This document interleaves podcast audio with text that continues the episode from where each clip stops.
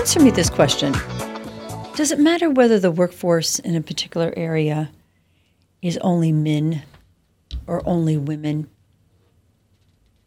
Now, let me say that again. Does it matter whether the workforce in a particular area is all men or all women? You're listening to The Human Resource.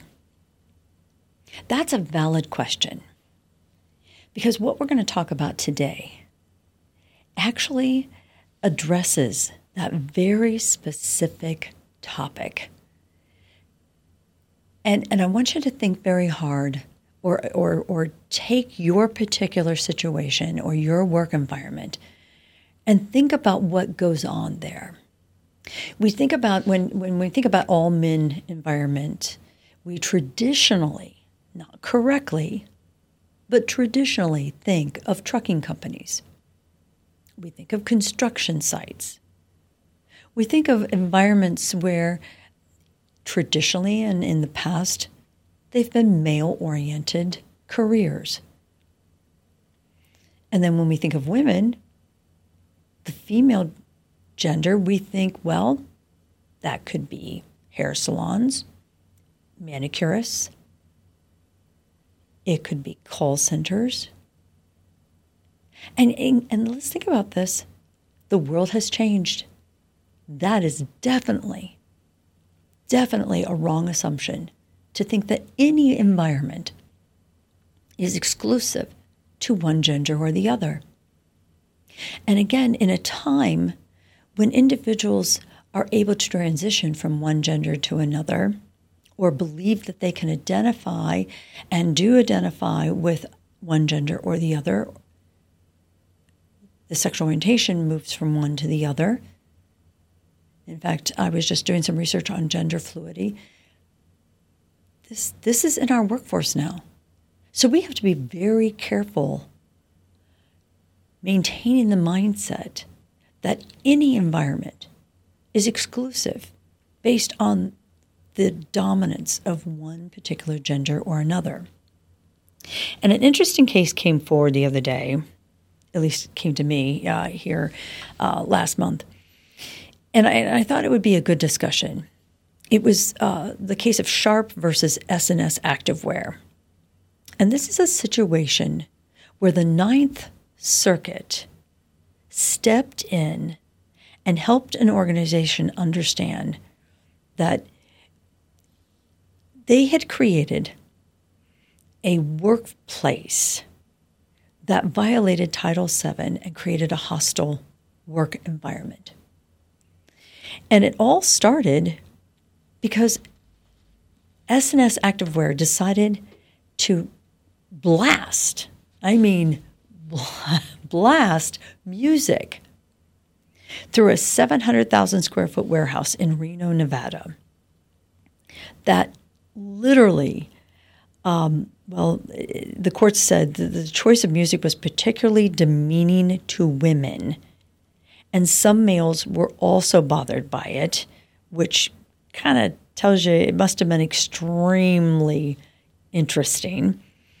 It was described as being you just simply couldn't escape it. The speakers were so loud and so prominent that no one was missing it. Workers made complaints on a daily basis, and management defended the music as motivational. It allowed it to continue for over 2 years. Workers also alleged that the music encouraged certain employees to engage in sexually graphic gestures and yelling obscenities. So let's go back over. It's demeaning to women. It encouraged individuals to engage in sexually graphic gestures. They were yelling obscenities. And it was everywhere. Nobody could escape it. Well, it was a warehouse. So you can only imagine what the acoustics were like. And in the warehouse, it was predominantly men. 8 women well, excuse me, 7 women and 1 man filed the suit against S&S, claiming that the music and other conduct created a sexually hostile work environment, violating Title VII. Listeners, viewers, this is music. This is music. And when I was going over this case, I started thinking about how many of you have environments where it's not music. It's a poster on the wall. It's a calendar in a cubicle. It might be pictures. I've got an IT company that they just love posting cartoons and superheroes, and they've got pictures all over the inside of their cubicles. They've got little action figures up there. What about books? And think about the type of literature that we have available now readily. How about nicknames? Are you really watching? Are you monitoring the nicknames that the employees are using with each other? And I've been in manufacturing settings where they get crude. They get absolutely, and they get offended because I ask them to be more professional and address each other with their proper names, their chosen names, their birth names, whatever the name they feel they want, but not the nickname that everyone else has decided to use with them. Are you permitting that? I know I have seen business owners that actually promote it. And I'm here to tell you, you need to stop that now.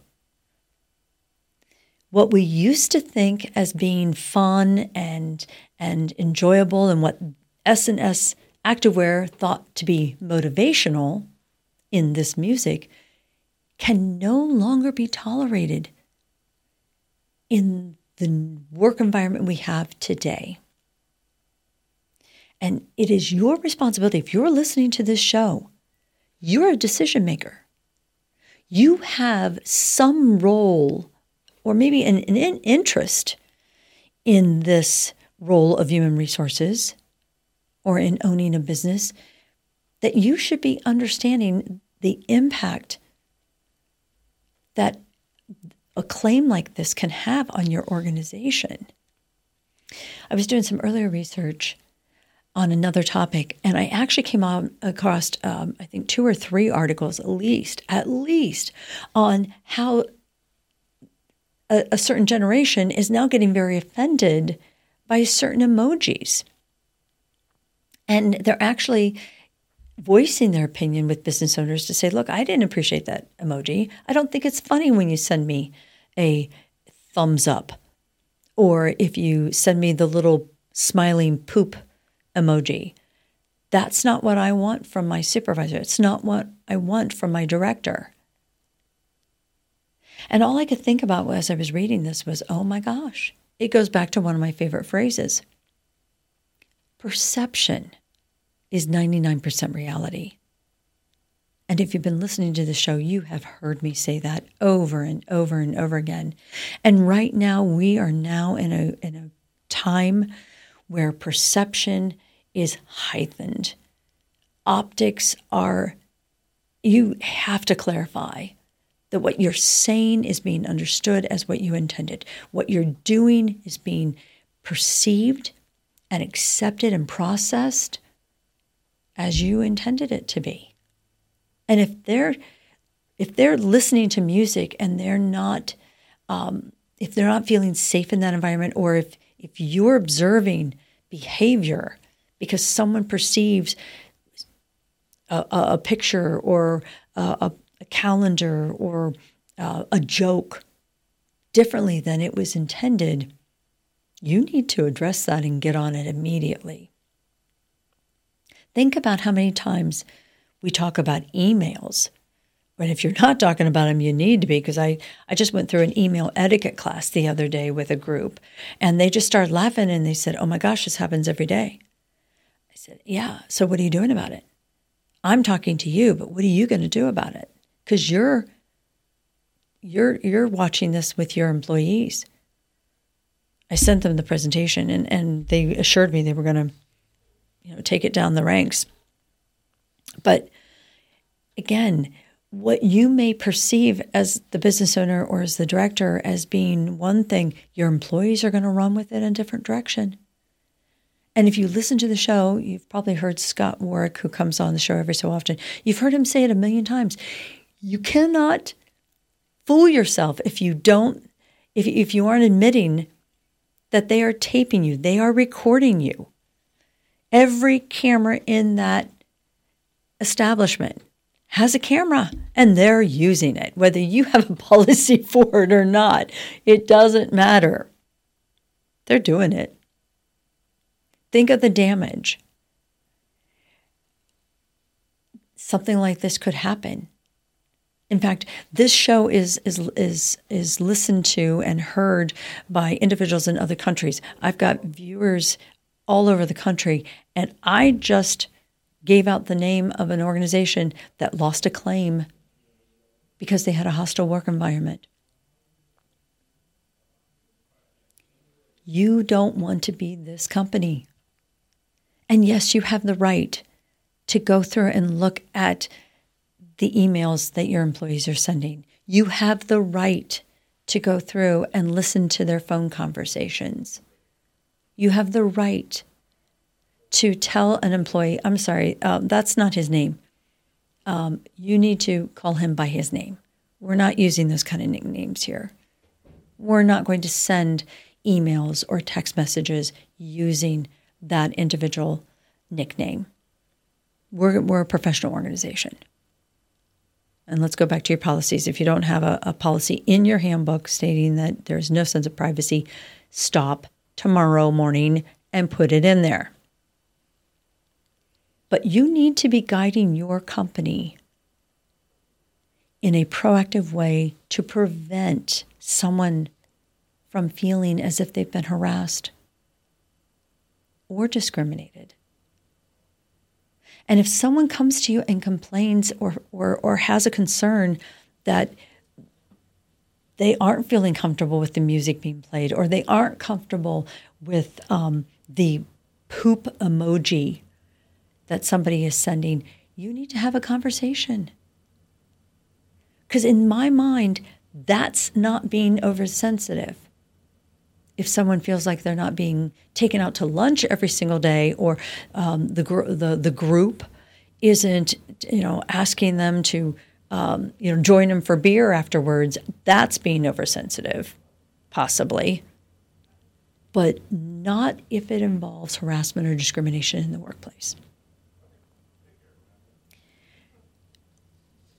I don't even know how to respond sometimes about this kind of stuff. But remember, it doesn't matter that the activity or the display or the joke or whatever are not specifically directed to a certain person or a certain gender or group. According to the Ninth Circuit in this particular case, the environment that S&S Activewear permitted was so toxic that it did create a violation with Title VII. And what's the ultimate solution for this? Number one, a policy of no harassment, no discrimination, but then train your supervisors, your team leads, those middle managers to identify this stuff quick. 2 years? They let this go on for 2 years. No wonder they got slammed. Learn from them. Whether it's music, posters, emojis, a calendar, stop it before it happens. You'll be glad you did. Thanks for listening to The Human Resource.